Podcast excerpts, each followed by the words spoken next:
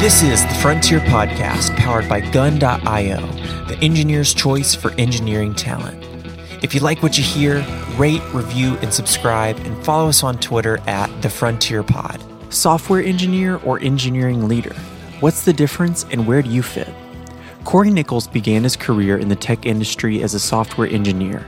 He anticipated working on hands on technical aspects of software engineering, but instead coordinated different teams and encouraged his developers to continue learning and improve the quality of code they wrote. Nichols transitioned from being a software engineer to a director of engineering at Sonosim, helping to grow the company from 20 to 50 employees. Let's sat down with Corey to find out what's involved in a leadership of engineering role that differentiates it from the software engineering seat. Corey, thanks for joining us today. Good to have you. Yeah, good to be here. Can you give two or three minute, you know, intro of yourself and your work for the listeners? Yeah. Um, so I've uh, been working with uh, Sonosim for um, probably about five years now, and uh, we focus on ultrasound training simulation software, uh, really focusing on uh, getting uh, med schools and individuals the best ultrasound education that they can have. So, um, in my time at at this company, I've been there um, and since before there were 20 people at the company, I kind of spread out in multiple rooms of the company, and I've watched it grow um, into what it is now. Which so it's over 50 people now, a little bit larger space. Uh, looking to really grow the team over the next year, um, and then um, yeah, I started out uh, as a software engineer, um, really learning all the different aspects of the product, uh, helping design and build out uh, a lot of the um, the web services that we have as well. So I've seen kind of all the sides of it, uh, worked in kind of helping out with the support and all of that. Um, and now I'm moved into the director of engineering role and um, you know, helping grow the team and coach others and uh, help them understand um, all the different aspects of our product.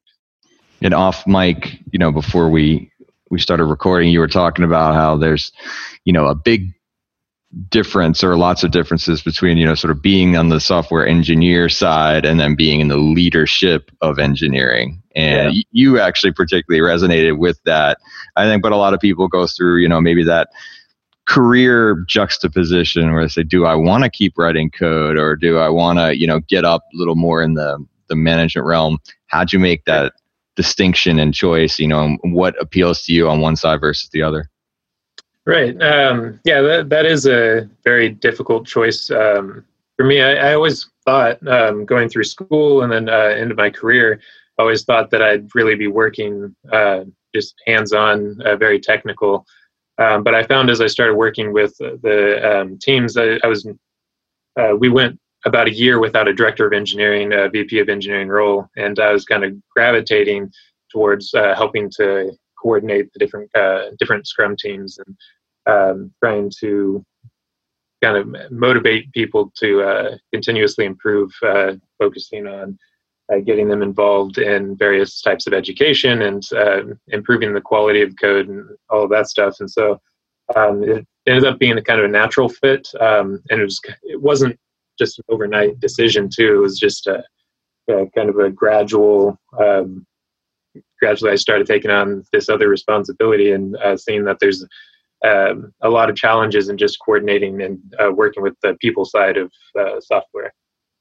Yeah, and you said the the team is obviously growing, and you have multiple Scrum teams. So, how do you divide labor across? You know, you have a product that um, you know serves certainly a certain or a very important mm-hmm. informational mm-hmm. purpose, right? You know right. that, that this training is is really important for all kinds of people in the field.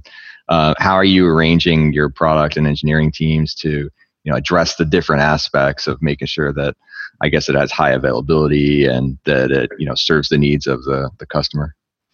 Yeah, um, so it's pretty hard to actually uh, coordinate the different teams because uh, we're a fairly small. Um, the engineering team itself is about uh, 14 people, but that includes research and development, um, kind of sysadmins and internal uh, infrastructure, and then um, yeah, our engineering teams as well. Um, but we have a desktop application, so that's a little bit easier to carve out and uh, get a group that's focused on uh, just supporting that uh, application.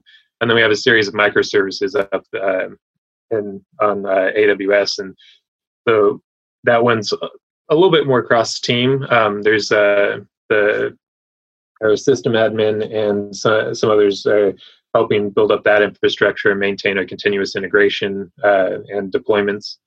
And then um, we have another Scrum team that's uh, set up to, to, focus on all of the microservices and uh, web applications that we offer.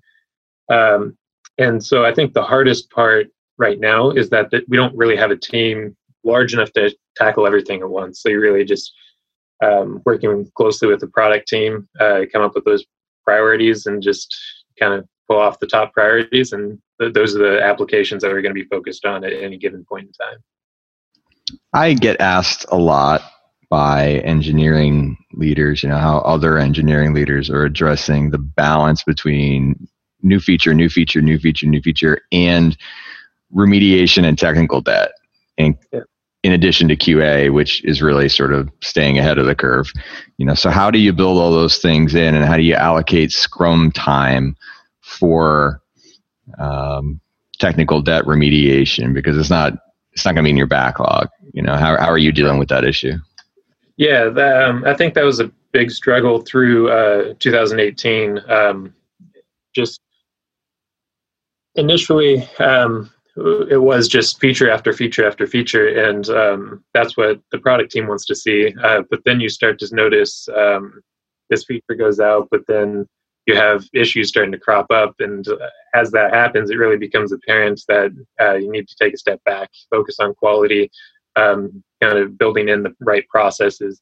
Um, so right now, uh, what I'm trying to do with the different teams is actually build in um, downtime, so to speak. So I'm not planning from the day one on the sprint all the way to the end of the day. Um, I'm working with them to just take in enough work, maybe leaving that extra day at the end to uh, go through and make sure all the right tests are in place. Uh, all the um, if the continuous integration system needs to be updated in order to support adding in new tests, that kind of stuff. Um, so then we can really take a minute to focus on those improvements rather than just trying to cram in as much work as possible. Does the product team and the leadership have to be in the loop on how you allocate time in order to, you know, so there's budget implications, right? You know, right. obviously everybody wants 50 more features than you could ever fit, you know, in a given sprint. And yet, by not building the infrastructure properly and by not doing QA properly and and even just looking back at technical debt, you know, things you want to improve in the system right. at large, like you can't build that foundation, you know, after the fact. Right. So how do you deal with that conversation, you know, sort of in the boardroom, so to speak? Yeah, um, well, that, that was, I think, at the beginning of the year, a lot harder for our team. Um, just, yeah, it, it really took having a few things start to um, not not necessarily fall apart, but just you, you have a couple of issues that really impact customers, and that, that allows us to actually point and say, look, there there is a um, a foundation that needs to be in place in order for us to really continue to deliver these features. Um, and the more we build that up, and the more uh, testing that we can automate and build in, uh, the faster we can actually deliver those products. But um, it really takes, at first, it, it, might be a little bit slower, but once we actually get going with uh, building in this uh, actual continuous integration pipeline and uh, focusing on quality up front, um, it, it, really does buy. Uh, it, in the long run, you'll be able to deliver a little bit faster and have uh, an improved product on the other side with a little bit more of an attention to what's going to impact our end customer. So, yeah, and speed to market you know isn't right. um, everybody says that's the number one thing but you know speed to market with something that customers want and that actually works is is right. sort of the implicit you know understanding yeah, yeah it's that that works part that's difficult if yeah, yeah i mean you can deliver something but if you don't uh, deliver something that works the way the customer is expecting it to be then uh, yeah, we'll just stop using the product absolutely so one question I asked, you know, all the engineering leaders, we're in the business of, you know, evaluating and sourcing and, and vetting to just the very best software engineers, you know, sort of in the mm-hmm. world. That's what we do.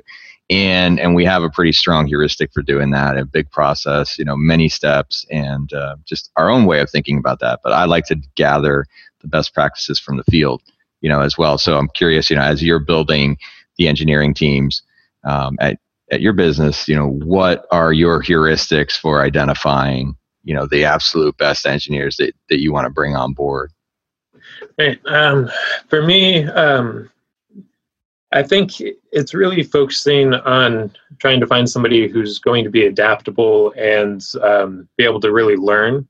Um, it's a little bit harder to identify those things because um, you can do lots of whiteboard problems and uh, people uh, can sometimes solve uh, difficult algorithms and be able to implement something really quickly on the board, but it doesn't necessarily um, show that they're going to be a team player, really uh, working with others, uh, wanting to collaborate, and uh, really focusing on getting the testing done up front. And um, it's trying to tease that information out uh, during an interview process or um, when talking with engineers.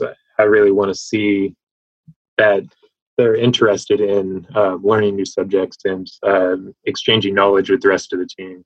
And uh, being open-minded to new practices and different practices. Not necessarily just rinse and repeat everything that they've done in the past. Which doesn't necessarily match everything that everybody else has done in the past right? So obviously right. that collaboration is going to be huge there uh, how about problem solving abilities that comes up a lot i wonder yeah, how you um, think about that so, yeah i try and come up with um, some questions that are not specifically um, programming questions, um, but try and think of something. There's no way this person could have come and actually um, and research this or anything else. It's kind of some thought-provoking questions that are open-ended, no, not necessarily a right answer, but just want to see um, how analytical can somebody be. Um, how do they break down a problem into smaller pieces that are actually more tangible, more solvable? Um, and so it's more trying to figure out uh, how do they work through the process as opposed to just getting to the answer. Agreed. Yeah, that comes up a lot. Well, Corey, thanks so much for uh, coming on. Really appreciate the insights yeah. today. Thanks thank for sharing with us. Yeah, thank you. Thanks for listening to the Frontier podcast produced by Gun.io. We're the only freelancing platform where engineers actually go to hire other engineers. If you enjoyed the show and want to learn more about how to hire or freelance with us, Head over to gun.io slash podcast to get in touch, and we'll pay for your first 10 hours with a kick ass engineer.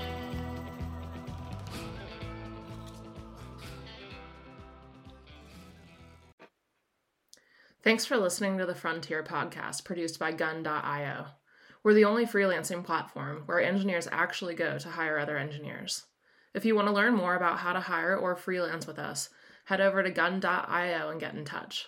Let us know you heard the podcast, and we'll pay for your first 10 hours with a kick ass engineer.